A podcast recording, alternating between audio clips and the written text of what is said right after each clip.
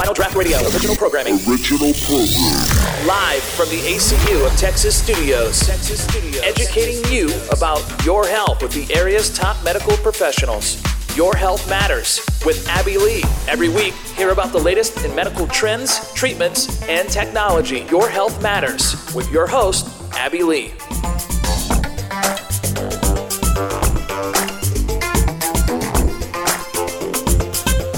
We are going to talk about trigger finger and carpal tunnel and some other words that I can't really say. so I'm not going to say that I'm out loud right now. So I'm just going to let you the D word and that's and then I'll let you say it. and it's the decuna. I don't even. I don't even know. I'm not going to even go there because Decravanes, decravanes. Dec, dexi, decravanes. There yeah. go. Okay. So we're going to learn about all sorts of things and learn how to say them too today. So yay! But I do know how to talk about. Tri- I do know how to say trigger finger. go. Yeah, yeah. So, um, so that's what we're going to talk about today. So, uh, so excited to have you here, and Kara is also our co-host. Uh, so, for those of you who don't know, and the, you can't see the belly, I am expecting a little boy in July. So crazy! So, Kara will be manning the reins while I am gone. So, yay! Yay. She's not nervous, but it'll be fine. Not She'll at do all. good. So she's so she's hanging with me while uh, while we get started. So anyway, let's let's just jump right in, Dr. Hinaho. So why don't you tell tell everybody a little bit about yourself and why you chose hand surgery? So I actually grew up not too far from here, down in Texas City, and went off for school and training, and then ended up right back close to where I came from. It's it's kind of fun to be back home and close to family. That's awesome. So where did you end up going to school? So I did my undergraduate in um, Austin at UT, and then from there I went to med school at UTMB in Galveston. And then my orthopedic residency I did in Dallas at UT Southwestern. And then after that, I focused on the upper extremity in New York at the CV Starr Hand Surgery Fellowship. So, Ooh, so you know all about hands. I do. and, and I have to tell you that, like, before we even got in here, I'm like, Dr. Hinojosa, can you feel my hand right here? Because there's something going on. So, you know, I'm sure you get that with everybody all the happens. time. It happens a lot. Okay, so let's talk about trigger finger first. Uh, not to be trigger happy or something like that, but what does it mean? So, trigger finger is a pretty common problem. It's one of the more common problems we see in the office. We don't know exactly why it happens for the most part. There is a predisposition in diabetics, but for the most part, it can happen to anyone at any age. And it's um, it's a problem with the tendons, which are the rope-like structures that allow you to bend your fingers. You have them on the back side of your hand that allow you to straighten your fingers, and you have some on the palm side of your hand that allow you to bend your fingers. So trigger finger affects the tendons on the palm side of the hand, and what happens is um, they get uh, inflamed, and as they pass under these little structures called pulleys, those are the structures that hold it to the bone, so that they're allowed to perform their function, which is to bend the fingers, and right at the level of the metacarpal phalangeal joint, which is what the lay term is kind of a the knuckle joint, right at the, yeah, the palm. But on the inside of your hand? On the inside, um, there's a little tunnel that the tendon passes through, and it should glide nice and nice and smoothly. With trigger finger, that smooth gliding doesn't exactly happen. So I often compare it to having a knot in your fishing line, and you're trying to thread that knotted fishing line through the eyelet of the fishing pole. Yeah. You can get it through there, but it it gets it can get hung up, and so the way that translates into the the clinical finding is they bend their finger and it gets stuck, and they can't get it to straighten back out, so they have to manually take their other hand and manually straighten it out to unlock the finger. So that's what Wow. it is, and it's it's easily treated in the office. I mean, it, there's a, a pretty high success rate of treating these uh, with a steroid injection. And for the most part, you can get resolution of the problem with the steroid injection. It has a, a high success rate. What's not predictable is the duration that you get the relief. Um, Okay, so let's talk about the other signs and symptoms. So, does someone have pain whenever their hand gets stuck? it's it can that's one of the most common presenting symptoms. The the locking itself can be an annoyance, uh, but you can unlock it. But the pain that accompanies the triggering or the locking or the catching is what gets people in here. And sometimes the pain precedes the mechanical blocking or the catching, and so sometimes they come in even before the locking because the pain can be so excruciating. So, does it hurt on like their knuckle area? Right Or, over that. So those pulleys that we talked about, the Yeah. little tun- the tunnels that the tendon passes underneath. Um, there's one that there's one specific. They're late, you know, we have names for them, but at that specific that location, no one else knows but you. but when you press right in that specific area, you know that's It hurts really bad. They come out of their chair. Is it like neuromas in your feet? It can be comparable in pain, but it's a completely different structure that's involved. So the neuroma is with the nerve, and this is the tendon, and the, the surrounding inflammation that sometimes accompanies it is what causes the pain, in addition to the mechanical block or the, the digit getting stuck in a flexed or bent position. So if one finger does it, can it affect other fingers? that's the most common question people ask. Like, because I got it in one, does that mean it's gonna necessarily happen in another or Yeah. all of my fingers? And it's not. Just because you Well, have good. it in one doesn't necessarily mean that you're going to get in another. So. Is it always their index finger? No, actually, the most, actually, I had to ask that one too. I know. Maybe, maybe in Texas, no. Actually, the most common finger is the ring finger. Oh, really? Yeah, there is a, a more common digit, but it can happen to any digit. It absolutely can. It can even happen in kids. There's a genetic um, trigger finger that uh, that sometimes happens in babies and can spontaneously resolve, but uh, occasionally does require a little procedure to to release it. Okay, so what happens if someone doesn't see you and they have their finger ke- keeps getting keeps stuck? getting stuck. Well, for the most part, it's just a, a nuisance. It's painful. It can limit your functions. Um, but if it's prolonged and the locking is more persistent, then you can get uh, what's called a contracture. So if it gets stuck and you kind of leave it there because it's too painful to unlock it or to uncatch it, um, the small joints in the hand are it's it's a completely different animal. Those little joints get really stiff really fast if they're in a fixed position for too long. So if it gets what we call locked or stuck in the bent position, and you leave it there, then the, it, it's a it's a much bigger deal and much more involved to get it back to its straightened position. So normally, if someone's been dealing with this for a couple weeks and they're like, "I'm in a lot of pain," then they come and see you. Do you splint it? Oh, you That said steroid a- injection, right? You do. There is there is a described splinting technique that's not. Um, as predictable and not as successful with the treatment as you know as an injection is, Mm-hmm. um, but it's it's absolutely an option to try. so if someone waits for years and their finger is stuck, do you have to do surgery? You do, you do. But for the most part, people don't just leave their finger in that stuck position. That's very, very rare, and that would be an extreme case.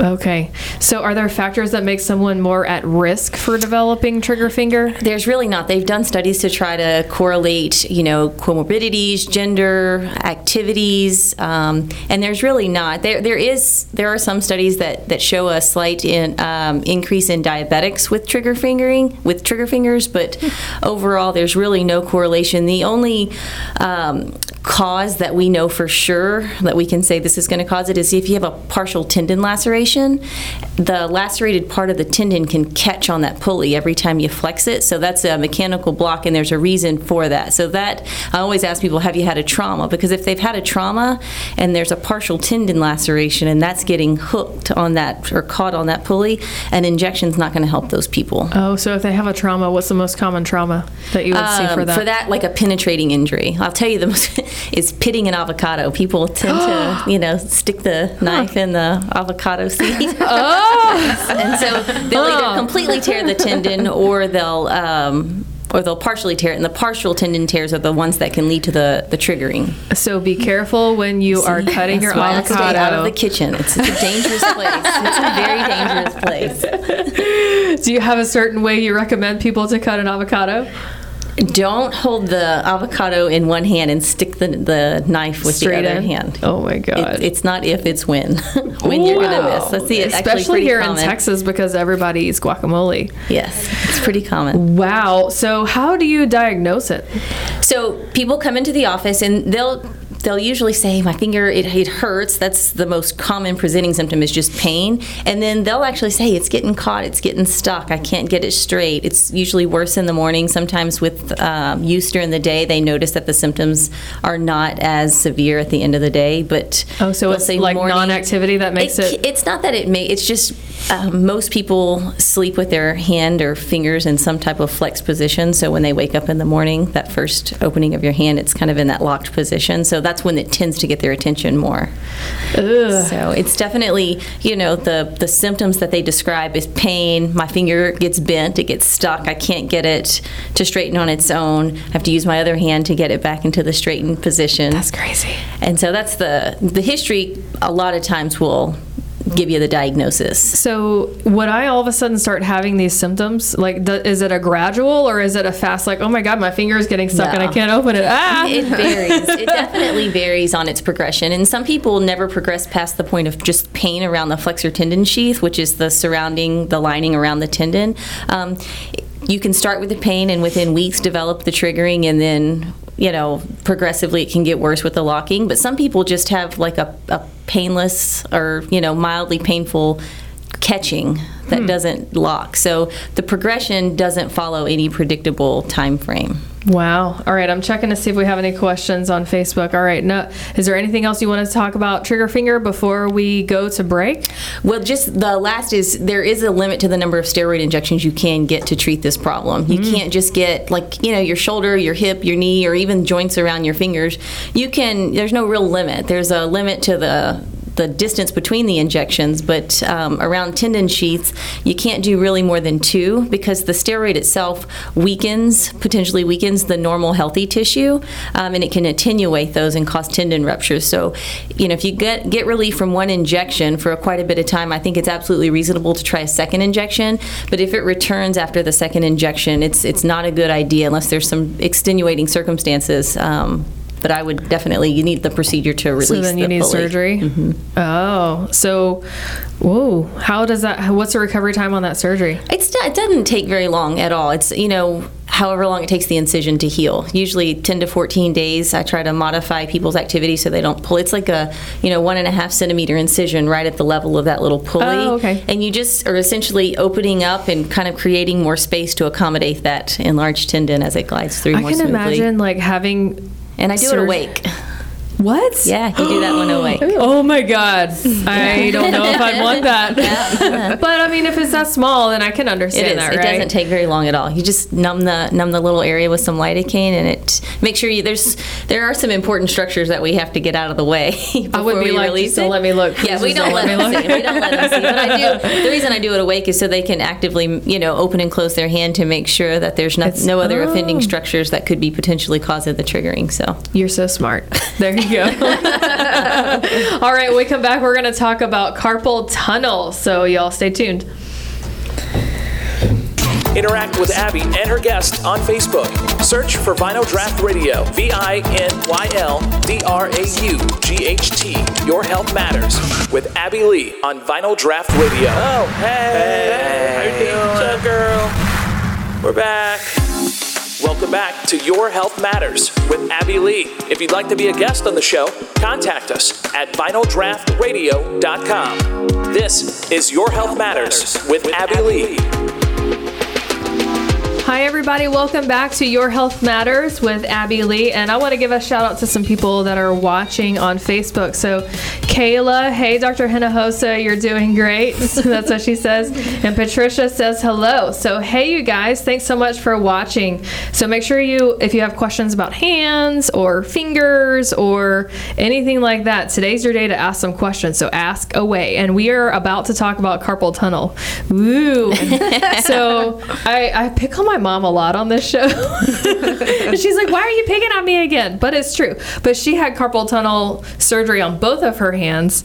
And I remember when she would try to grab her coffee cup in the morning and it would like, she was like, Oh my God, I can't grab it. It's going to fall out of my hand. So crazy. So let's talk a little bit about carpal tunnel. What is it and what?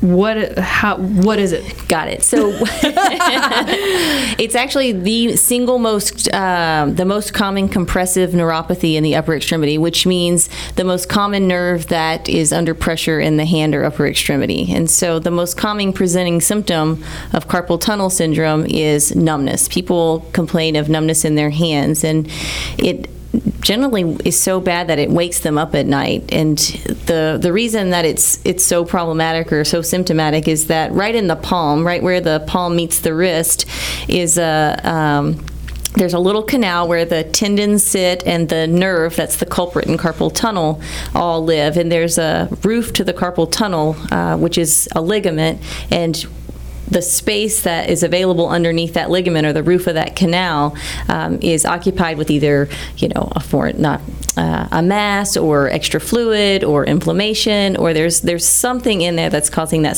space to be decreased or compressed, and so that nerve nerves don't like to be pressed on, and the initial symptom, if there is pressure on a nerve, is numbness. So everybody's sat on their foot for a little too long at one time or another, and so that's What your about the same like? right exactly and so the longer you have pressure on that nerve the more damage um, the more damage is being done to that nerve so So I thought that it was about your thumb. It's not your thumb. It's like all of your fingers and your whole hand is numb. So that particular nerve supplies sensation to your thumb, your index finger, your middle finger, and uh, part of the ring finger. Okay. So it, it, there's a big the the median nerve is bigger than the digital nerve, so it kind of branches out into the hand, and it supplies the sensation to those three and a half fingers. Oh, so that's why grabbing things and like she couldn't open cans So- or anything like that. advanced or prolonged carpal tunnel or prolonged pressure, severe pressure on the nerve, um, not only does that nerve supply um, the sensation to the fingers, but it also supplies the tiny little muscles in your hands that help you pinch your grip. And so, if that nerve has been compressed for a prolonged period of time, those muscles aren't getting the innervation that they typically get, so they weaken.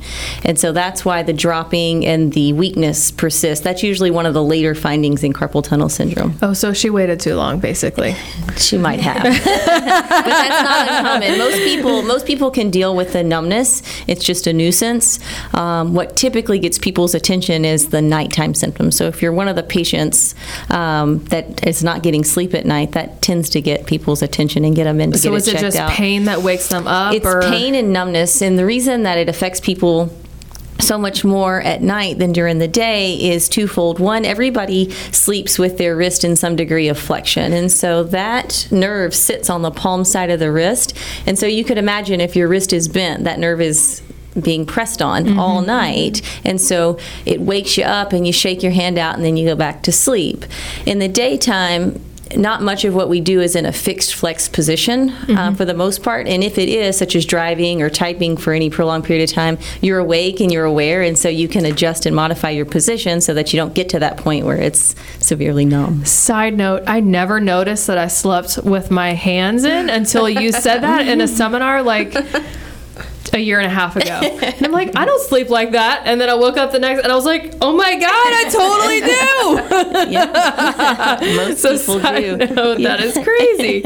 and my son does too. So it's interesting how you like s- notice things now. Like, oh my gosh, you're sleeping that way. Yeah. Dr. Hinojosa was right. So uh, it's see. Ryan says it seems like waking you up at night is always the sign you need surgery. Not always. Um, I generally like to start with non-operative treatment options to begin with. If depending on your like I have you come in and there are some clinical findings that are indicative of a more severely compressed nerve and, and he is absolutely right. The nightly symptoms that are worsening despite any conservative measures, it is an indication that something needs to be done. So are there people that are more commonly affected with carpal tunnel than others? Absolutely.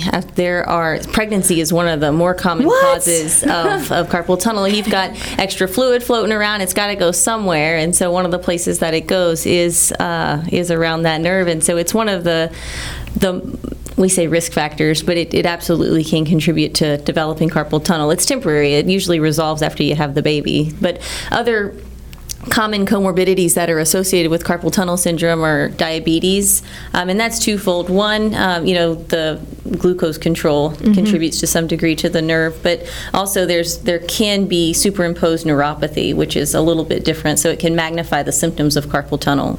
Um, when you have it. Thyroid disorders can absolutely, specifically hypothyroid. So I always ask the patients, you know, are you diabetic? Um, do you have thyroid disorder? And if you do, are these adequately controlled? Because the degree to which they're controlled can correlate with the severity of the symptoms. So those are some modifiable risk factors that can contribute to the severity of the nerve compression for sure. Does it show up in more men and versus women? Um, I would say more women um, tend to have this, but um, It can happen in men or women. This is doesn't and it's not age dependent either. I see it in young, I see it in older. I see it I don't see it in kids very much, but definitely adults, especially people that do a lot of continuous repetitive activities or keep their wrist in a fixed position for a prolonged period of time. So one of the initial treatments is definitely activity modifications, just helping people be aware mm-hmm. of what's contributing to the compression and what they can do to modify it to improve the So symptoms. using your hands will help it, but keeping it in the same spot over and over again. Specifically, keeping it in a bent Down. position is going to keep pressure on that nerve because it narrows the space available for that nerve. And so it's it's like I said, I compare it to sitting on your foot for Mm-hmm. a prolonged period of time. Uh, let's see. What about treatment? So in the initial treatment, if it's if it hasn't been going on for very long, the initial treatment is actually a brace at nighttime. And most people think, why am I putting this brace on at nighttime? It bothers me during the day. It, it does wake me up at night, but my symptoms are more persistent, more noticeable during the day. And the reason is is because at night, like we already talked about, you sleep with your wrist in that bent position or that flexed position, so that nerve is under pressure all night long. So however many hours it is you're sleeping at night, that nerve is under pressure for that that period I'm of sorry, time. I'm not laughing at you. Ryan says, "Did T Rex has have carpal tunnel?" oh my god! sorry, I saw that. I'm like, what's up with the T Rexes, man? So I'm sorry. okay, all right, all right, all right. Is there anything you can do to prevent it if someone starts having these symptoms? Absolutely. So the nighttime slim, the nighttime splinting? splints are absolutely um, helpful, and, and they do not help during the day. Like I have people come in and go, "I'm wearing it all day, all night." That's like you don't need it just at nighttime. That's all you need. And it's um, the other is activity modification. If you know when you type for a prolonged period of time and you've got your wrist flexed over a bar, that's putting pressure there. Just stop, you know, every few minutes and just shake your hand out. You don't need this prolonged break, but just stop every now and then and just shake your hands out and give yourself a little bit of a break.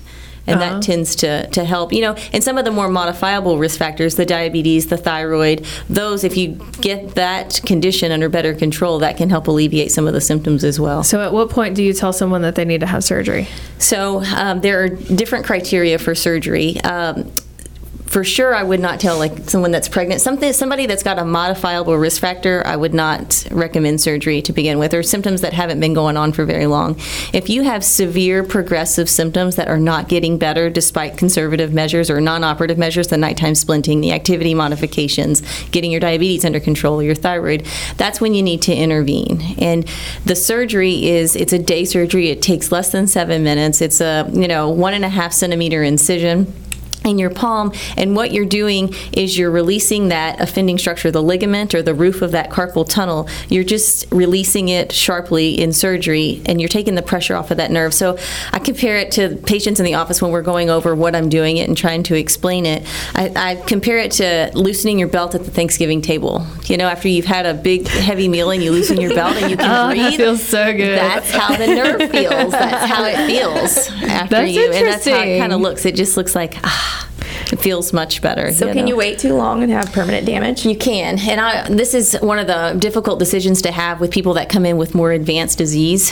So, the nerve, when it's been pressed on or compressed for a long period of time and it's severely compressed, then you start to have irreversible damage. So, if you do have the atrophy or the muscle weakness that we talked about earlier that causes the weakness with the pinching and the gripping, those changes are irreversible. You still go ahead and treat them because if you do nothing, it will continue to worsen. And so, one of the biggest factors that I um, I try to convey to my patients is, I may not be able to improve your symptoms, um, but you absolutely will continue to progress and worsen if you do nothing. Now, there, I, I, I'm always optimistic that people are going to get better, and I can tell you for a fact the nighttime symptoms that people experience always go away. I call my patients the morning after surgery, and even with the discomfort of an incision, they they always tell me that's the first night I slept. That's the first night I didn't wake up shaking my hands out. Yay, that's so awesome. that does go away immediately, but the persistent numbness during the day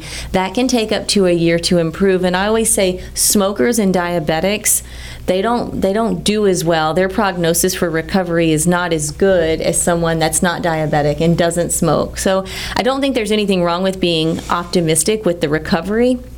But you have to take into consideration the whole picture. Smokers, diabetics, they just don't have the the potential to recover and regenerate like people that don't have those problems do.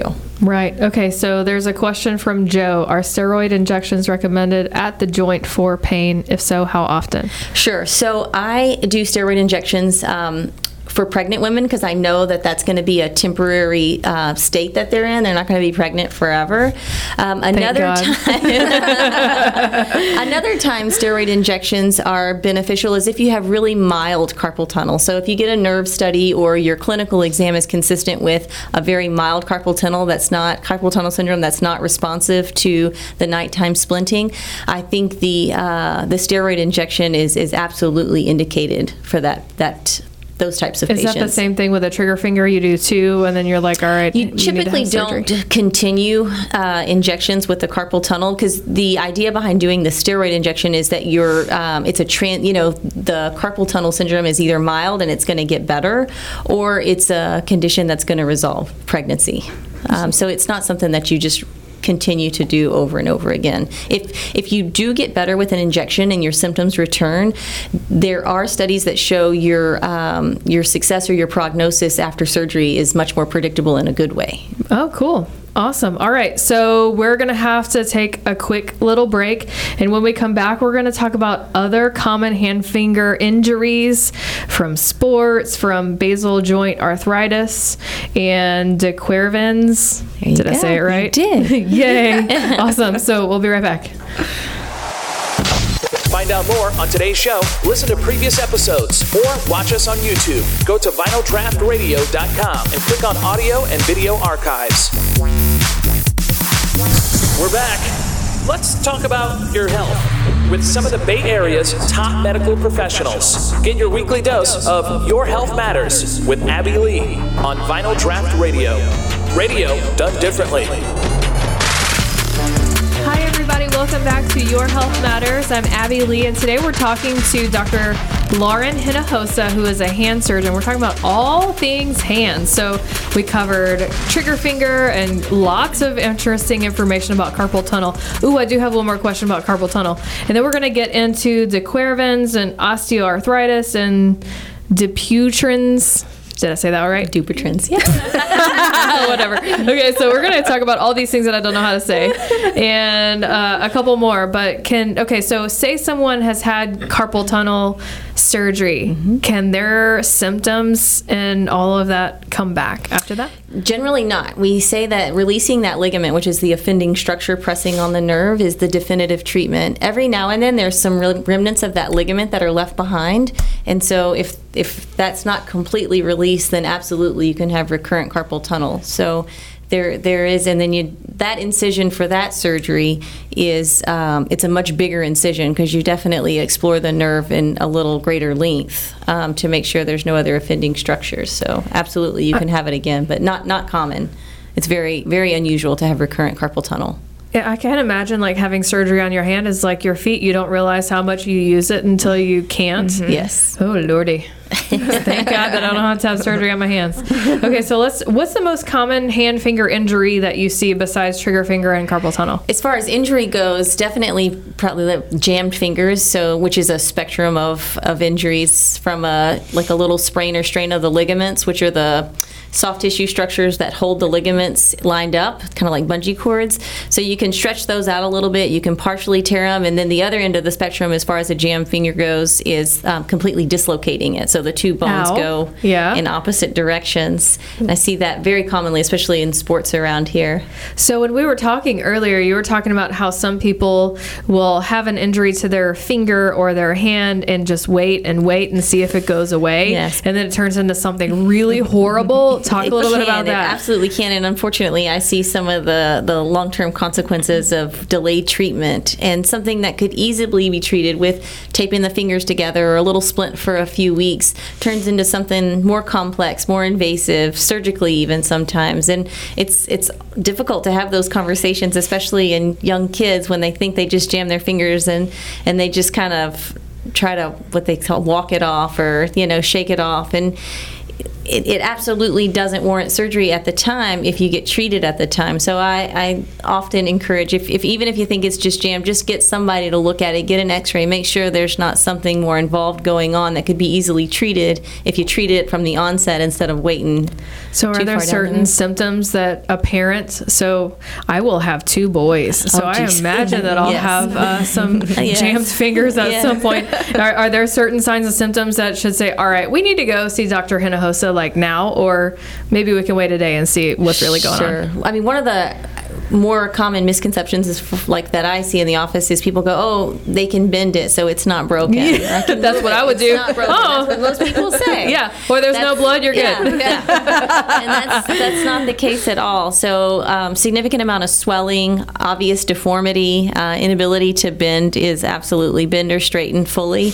I, I think are all reasons to at least just get it checked out. You know, it's, a simple X-ray doesn't take very long, and it could save you in the long run as far as you know, in time involved in the recovery as well as your function on the end on the at the end of the road. So, are there certain sports that you see more hand injuries from? see a ton of uh, finger injuries from baseball or basketball, you know, from catching the ball. Mm-hmm. Um, and then wrist injuries are more common in um, football. I see a ton of, of football injuries, wrist From injuries. falling on the ground? Falling or tackled or getting stepped on. Soccer has just finished the soccer season, so we saw quite a few broken uh, wrist and forearms from soccer Well, injuries. Wow. These people the are ball. aggressive. These these players, and it's not just the boys. These girls are aggressive too. We've we've put on quite a few casts for broken forearms and wrist in kids playing soccer. And I'll tell you another. That's another tough, tough conversation at the end of football season.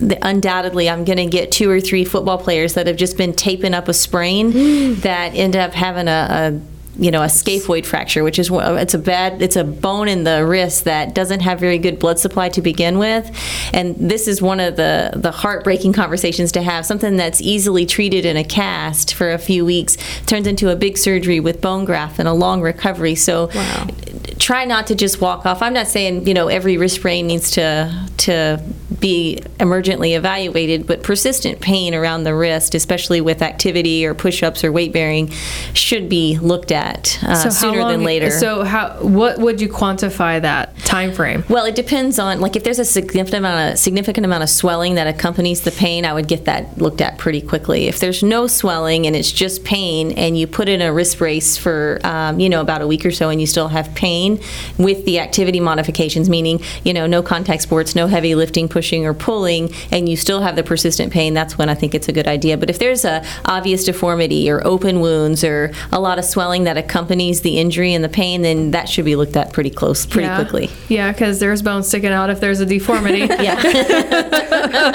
you would be surprised at the the injuries that come in that people go, oh, I thought it would just get better.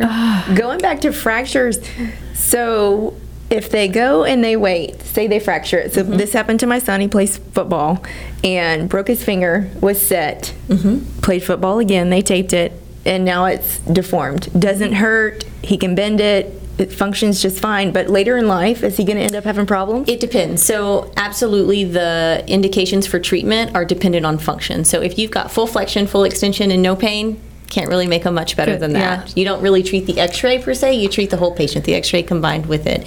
As far as problems down the road with arthritis, it depends on where the fracture is. So, if the fracture goes into the articular surface or involves the joint, those patients are more predispositioned or more predisposed to developing arthritis. But that doesn't necessarily translate into pain or loss of function. Everybody is different when it comes to that. I, I can look at the same x ray, um, generally speaking, as far as the severity of arthritis, and one, one patient may say, doesn't bother me at all and it's just an incidental finding that i'm looking happening to see that when i'm looking at something else Yeah.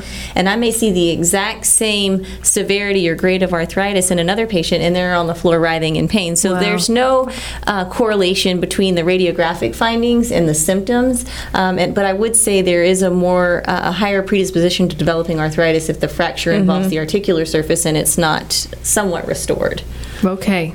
All right. So let's talk about some other. You were talking earlier earlier about basal joint arthritis, and that's arthritis in the thumb. Right. It's at the base of the thumb. So it's where the thumb kind of hooks up with the wrist. And it's one of the single most common um, forms of arthritis that I see specifically in women. It's, it's so much more common in women than men. And the typical complaint is I can't open a jar, I can't turn a doorknob, I can't pinch, I can't grip. And it's all related to the pain right there at the basal joint. And most people um, get quite a bit of relief initially with non operative measures um, steroid injections, oral medications, um, splinting or bracing, modifying their activities. If you've exhausted all of those um, and you're still persistently painful, there is a surgery to fix that problem and it's very predictable in what it's aimed to do which is pain relief. But that's a really it's an invasive surgery that has a long recovery. And it's it's pretty painful you know acutely in the short interim after surgery. But it's it's very reliable and predictable in its goal which is pain relief. So there's a lady that I've seen a couple of times. And every time I see her I talk about you because she's like this is my thumb and I can't move it at all. and I'm trying to right now. And I'm like, uh, that's not good. is that the basal joint arthritis or what do you think that could be? It could be. There's it could be a tendon problem because tendons are responsible for moving the thumb. There could be nerve problems. If you don't have the nerves innervating the muscles, then you're not going to have the thumb the thumb's not going to be able to move. So depending on, you know, you'd have to examine her and see exactly why. Some people don't move it because they're apprehensive because it hurts to move it it. And if they leave it in the extended or fixed position for too long, it gets, we talked about this earlier with the stiff. trigger finger. Yeah. yeah. The finger and the small digits in the hand get really stiff really fast if they're left in a, in a um, one position for a prolonged period of time. They just changed the clock on me, and we all of a sudden have a minute and 30 seconds. Okay, so let's talk about de Quervain's. So hopefully you won't experience this. This is an extremely painful um, problem with the wrist, with the tendons around the wrist. Very, very common in women right after they have babies, and it's the most common cause is uh, continuous repetitive wrist motion in this direction. So the the position of bending your wrist Picking towards the you. Exactly. So invariably, when I see a woman walk in with a carrier and she's got wrist pain, typically this is the problem. The good news is most of the time you get complete relief with a steroid injection. So Yay. this does not. It, it, occasionally can can require surgery, but it doesn't. I actually suffered from this one in both of my wrists after both of my kids, so I, I empathize with the patients now because it is a you got it. You got steroid injections. I absolutely did, and Yay. it went away. So it's after it's, one. I one did. injection. I got. I have one wow. in each. It went away. So it was. I empathize now. I used to think, what can't hurt that bad? It is. it definitely hurts. So I empathize now. Okay, so let's talk about this other one real quick uh,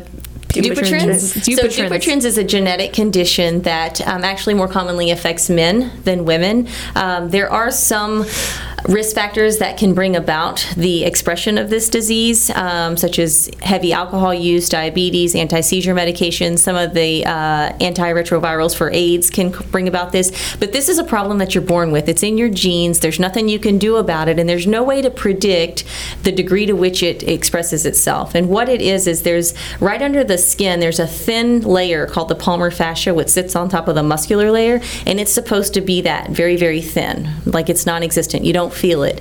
With this disease, and it's not cancer, it's nothing bad, but it is a condition that causes that layer to thicken. And as it thickens, it forms rope like structures. And as those rope like structures form, they cause the finger to draw down. And this, this is one of the other conditions, as with most hand issues, it's so much easier to treat when you catch it at a, an early stage as opposed to letting it go. Now, you can come in and you can feel the thickening, and you, there's nothing to do about it. And there's no way to predict whether or not that person's going to progress or not. Um, but once it does start drawing the joints down, there are minimally invasive techniques to correct it. Um, but if you let it go down to 90 or 100 degrees bent, that's a much more involved surgery with a much longer rehab. Mm. And so those, you know, in the litmus test is can you get your hand flat on the table? And most people notice it or gets their attention when they try to shake people's hands, put their hand in their pocket. It doesn't go because it's bent. Oh wow! It can also affect the bottoms of your feet as well Yeah, Oh, interesting. Nice And there is some correlation between trauma and the development or the progression of it. So, um, if you have, a, a, you know, a surgery or you're involved in some type of crush injury or trauma to the hand, it could potentially exacerbate the underlying condition. It doesn't cause it because you're born with it. And there, like I said, there's some some studies that show that maybe the trauma could exacerbate it potentially. Wow. Okay. So we're going to have to go to break real quick. And when we come back, we're going to talk all about who is Dr. Lauren Hinojosa. this is like my favorite part because everybody gets to know you and your background and what makes you different than everybody else, too. Uh, I want to give a shout out to Angelica and Linda. Hello, hello. You're doing great. Very helpful information. So thank you guys for watching. Uh, we'll be back to talk to Dr. Hinojosa. Consider it an hour long free medical consultation with some of the Bay Area's top medical professionals and your host, Abby Lee. Your health matters exclusively on Vinyl Draft Radio. Radio done differently. Oh, hey. How you doing? Girl? We're back. Welcome back to Your Health Matters with Abby Lee. If you'd like to be a guest on the show, contact us at vinyldraftradio.com. This is Your Health Matters with Abby Lee. Hi, everybody. Welcome back to Your Health Matters. I'm Abby Lee, and today we have Dr. Lauren Hinojosa here, and we've been talking. I have learned so much, and I probably will good. still not say those names right. That's okay. But it's all good. okay. But I know if I start picking up the baby after the Yes. fact and my wrists start hurting, I'll come and see you for some steroid injections. So hopefully this baby won't be the, too crazy big.